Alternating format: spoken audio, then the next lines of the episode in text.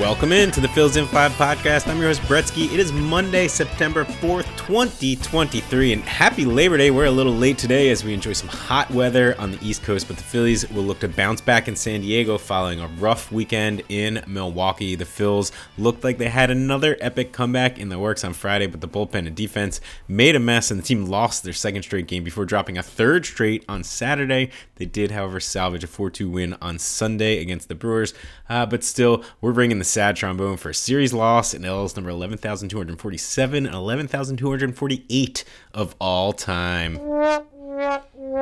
We'll recap the games. As we said, Friday had look of magic once again. Zack Wheeler looked strong, but ran into some trouble in the third, coughing up a three-run homer to Willie Adam Adames, and he did manage to strike out 10. Wheeler did, and he allowed just five hits without walking a batter, but left a hole thanks to that one uh, bad inning, one long ball. And on the Phil's side, they got a leadoff homer from Kyle Schwarber, but other than that, uh, didn't really do much against Freddie Peralta, who racked up 10 Ks of his own. The Phil's offense, however, finally did come alive in the eighth. Brandon Marsh uh, in Alec Bohm uh, to cut the lead to one, and then Trea Turner stepped to the plate with two on and two out, down a run against one of the league's best closers. Devin Williams comes in uh, to face Turner, and well, Trea did what Trea has been doing for the last couple of weeks. He homered for a fourth straight game, a three-run blast uh, that flipped the game and put the Phils on top. Jose Alvarado came in for the eighth, however, and he struggled. He loaded up the bases and uh, walked in a run before being lifted for Jeff Hoffman. Hoffman gets a big K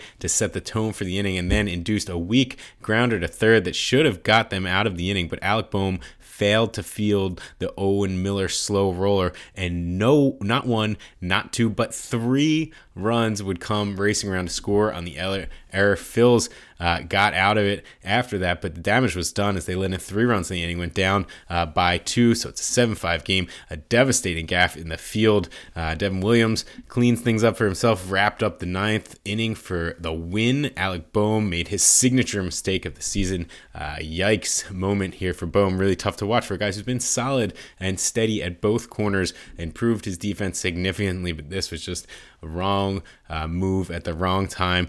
another awesome comeback spoiled by poor pitching and poor defense, something that is coming becoming a little bit familiar for these Phils, unfortunately, over the last uh, week. But you know, if you come back every single night and take the lead, you're gonna end up uh, losing a game now and again. Uh, Saturday, second straight seven-five loss, but it got there a little bit easier, I would say. Aaron Nola did not have his best stuff. He lasted just four and two-thirds innings, allowing seven runs on eight hits and three walks with five Ks. The Phillies threatened consistently. They hit three solo homers. Uh, Trea Turner got another one.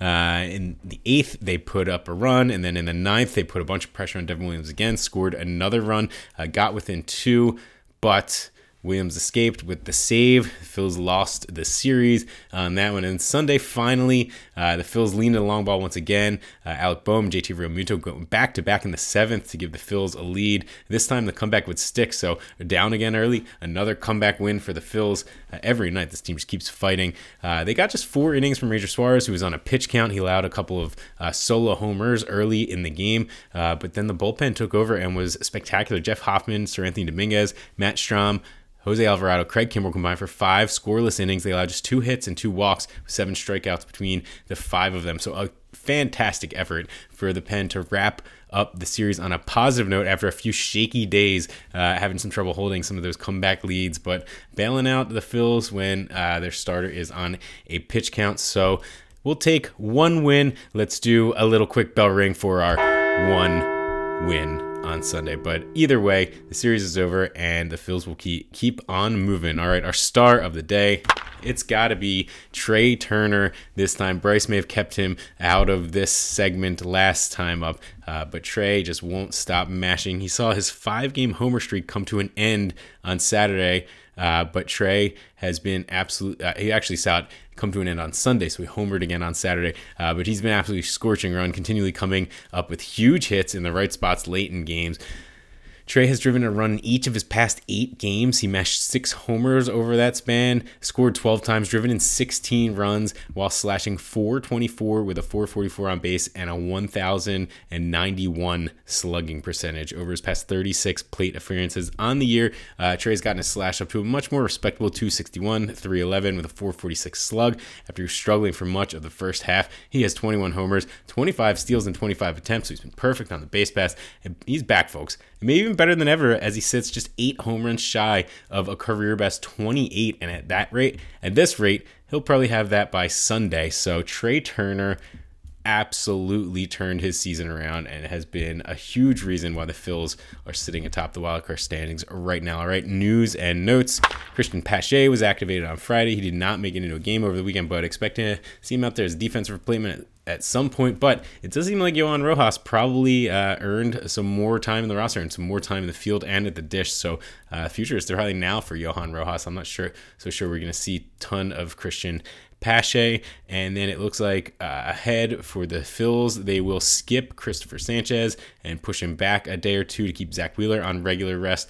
Uh, so Wheeler will go Wednesday, and that's a bit of a luxury that the Phils have with their six starters. They get to choose when they give guys extra rest. They might get to skip or move some pieces around so that they can keep their starters going uh, where they want to. Break up Nola and Wheeler a little bit. So Wheeler's uh, Nola's going to get a little bit extra rest out of this plan as well. Right, quick look around the NL East. The Braves took three of four from the Dodgers over the weekend as they continue to roll everyone in their path. St. Louis Cardinals, you are up next. Prepare to be smoked. The Nationals were swept in a four-game series with the Marlins. They've lost five straight overall. They host the Mets next. The Marlins obviously won uh, four in the row, sweeping. Um, sweeping the Nats there, creeping right back into the wild card mix.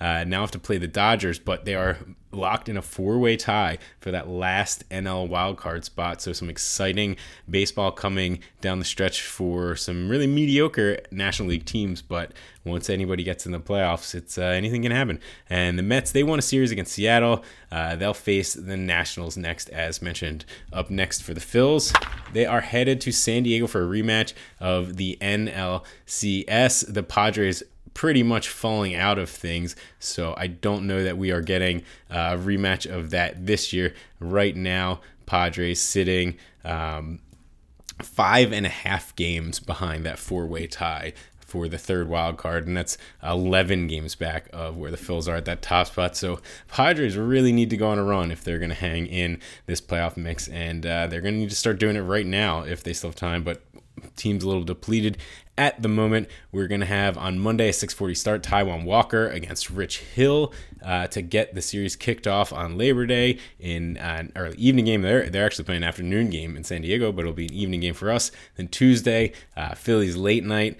9:40 start Michael Lorenzen versus Pedro Avila, and then on Wednesday getaway day we'll have an afternoon game 4:10 Zack Wheeler versus Michael Wacha, and that should be a fun one. Uh, still a good lineup for San Diego, but again the pitching uh, is clearly diminished at this point.